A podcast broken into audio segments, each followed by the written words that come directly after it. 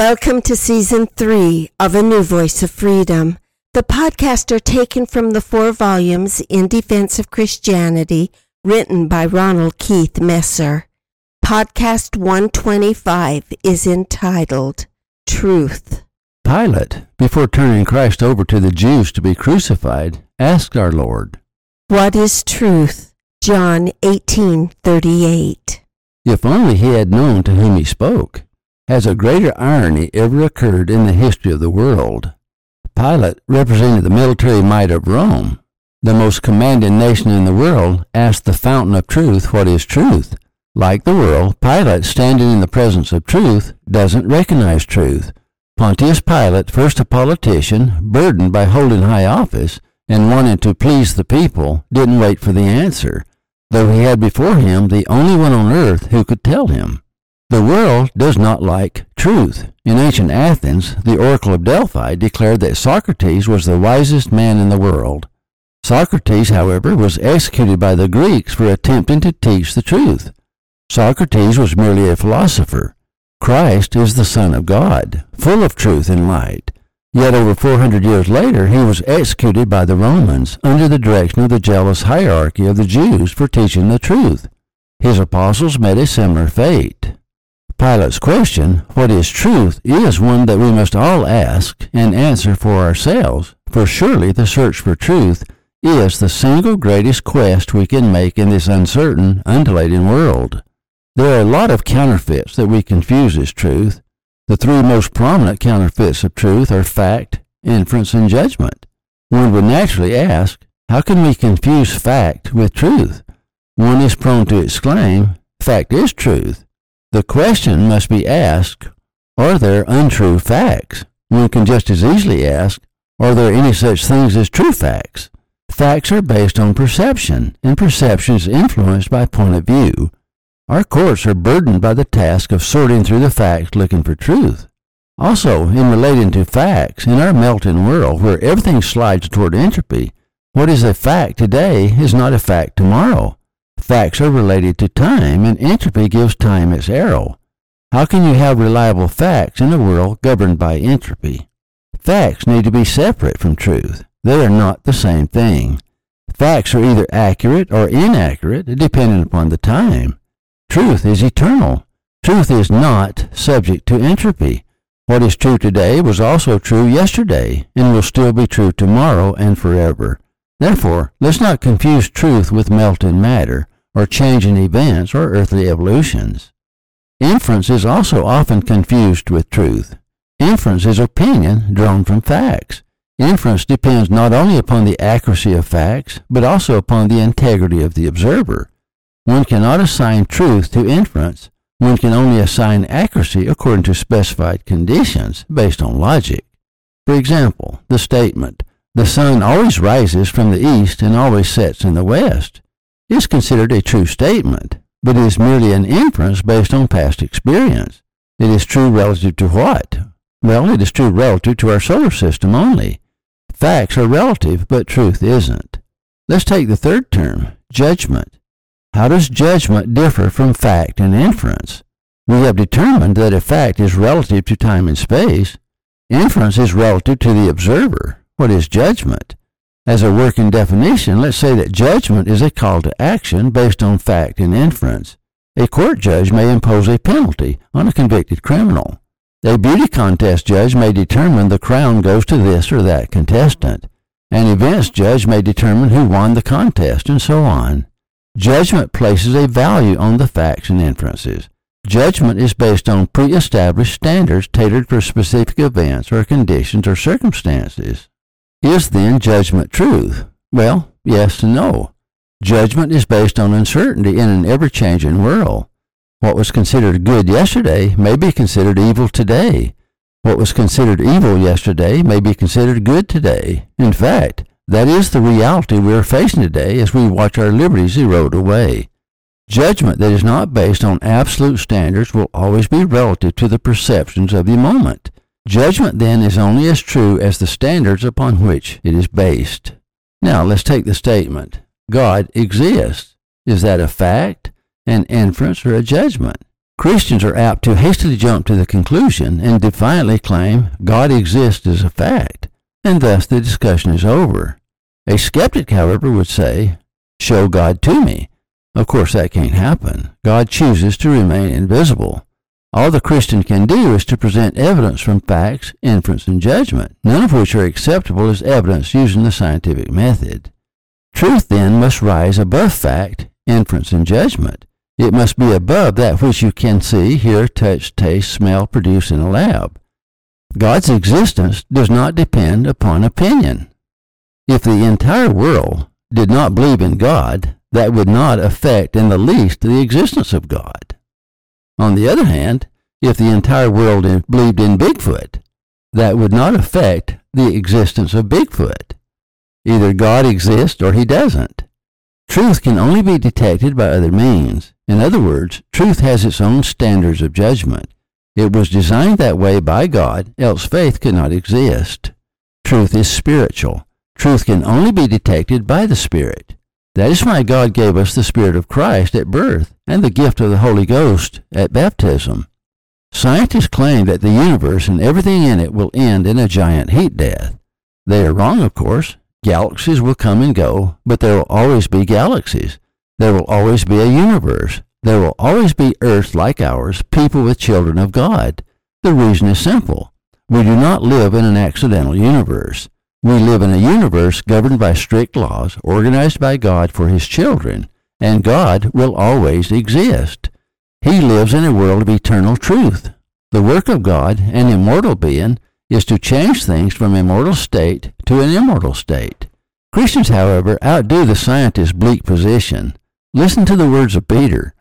2 Peter 3:10 But the day of the Lord will come as a thief in the night in the which the heavens shall pass away with a great noise, and the elements shall melt with fervent heat. The earth also and the works that are therein shall be burned up.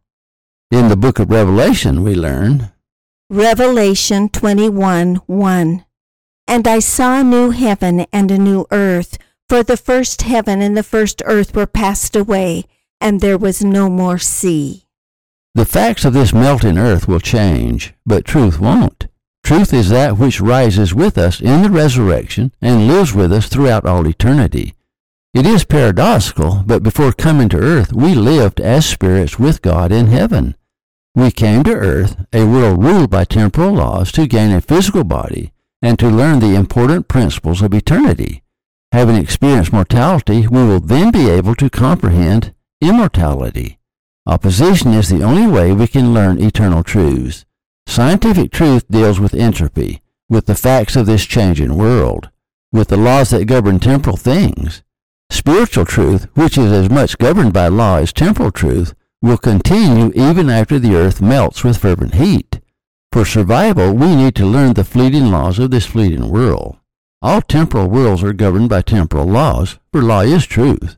However, when we leave the temporal world, temporal laws will have no effect on us. Time will have no effect on us. We will belong to the laws of eternity. And though we should learn temporal laws, we should not neglect the spiritual laws that govern all truth. God is truth, and learning truth is the only way we can find God. Let's conclude this podcast by listing a few of the scriptural references to truth. Psalms 117, 2. For his merciful kindness is great toward us, and the truth of the Lord endureth forever. Praise ye the Lord. John 1:17 For the law was given by Moses, but grace and truth came by Jesus Christ. John 8:32 And ye shall know the truth, and the truth shall make you free. John 14:6 Jesus saith unto them, I am the way, the truth, and the life. No man cometh unto the Father but by me. John 14, 17. Even the Spirit of truth, whom the world cannot receive because it seeth him not, neither knoweth him, but ye know him, for he dwelleth with you and shall be in you. John 16, 13. Howbeit, when he, the Spirit of truth, is come, he will guide you into all truth, for he shall not speak of himself, but whatsoever he shall hear, that shall he speak, and he will show you things to come. John 17, 17. Sanctify them through thy truth. Thy word is truth. 1 John 5, 6. This is he that came by water and blood, even Jesus Christ, not by water only, but by water and blood. And it is the Spirit that beareth witness, because the Spirit is truth. Notice the attributes of truth listed in the scriptures above. 1. The truth of the Lord endureth forever. 2. Grace and truth come by Jesus Christ. 3. The truth shall make you free. 4. Jesus saith, I am the way, the truth, and the life. 5. The Spirit of truth dwelleth with you and shall be in you. 6. The Spirit of truth will guide you into all truth. 7. Sanctify them through truth. 8. Thy word is truth. 9. The Spirit is truth. Even amidst the distractions of a world always in commotion, let us pause and ponder the eternal truths of God. We live in time. There are temporal truths and there are spiritual truths. There are temporal laws and there are spiritual laws. There are temporal necessities and there are spiritual necessities. In our fluid world, we must learn nature's truths, nature's laws, and nature's necessities. Or, if we do not, in many cases, we will reduce our comfort injure our health, and maybe shorten our lives. However, we will one day leave this spinning world behind, no longer tethered to time. We did not come to earth merely to learn the laws of earth, as important as they are. We also came to earth to learn the eternal laws of God. We came here with an immortal spirit, and we will leave here with an immortal spirit. But we will take many things with us. We will take knowledge. We will take experience. We will take our resurrected bodies that, like the Spirit, will never die. We will take the glory we gained through our obedience to eternal truths that we might have a better resurrection. In the next life, truth is connected to light and light to glory, as Paul said. There is one glory of the sun, another glory of the moon, and another glory of the stars. Those who live the laws of God on this earth and endure to the end will have the glory of the sun. Eternal glory is given to those who are valiant in the war against Satan in mortality. Mortal measurements have a temporary life. Immortal measurements have an eternal life. All spiritual truth is immortal.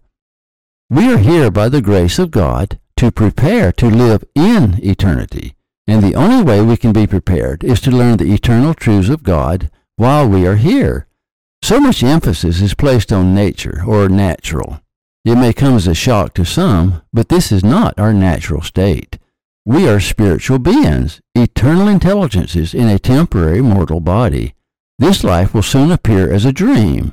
As the heavy-bodied caterpillar, so bound to blind earth, changes to a butterfly lifted by light, beautiful wings, so will we put away this mortal flesh, drawn toward death, and rise in the resurrection of immortality and eternal life. When Christ said, And ye shall know the truth, and the truth shall make you free, he was not just talking about the laws of this life, though it does apply to our liberty. He was talking about the laws of eternal life. One fine day we will wake up in the resurrection only to discover that the only thing that binds us in eternity is ignorance. Those who learn more about eternal truth in this life will have greater freedom in the eternal world, where the knowledge of truth is our only judge because our final judge will be the God of truth, who is Jesus Christ. Thank you for listening. Watch for our next podcast. In Defense of Christianity is available at ronaldmesser.com.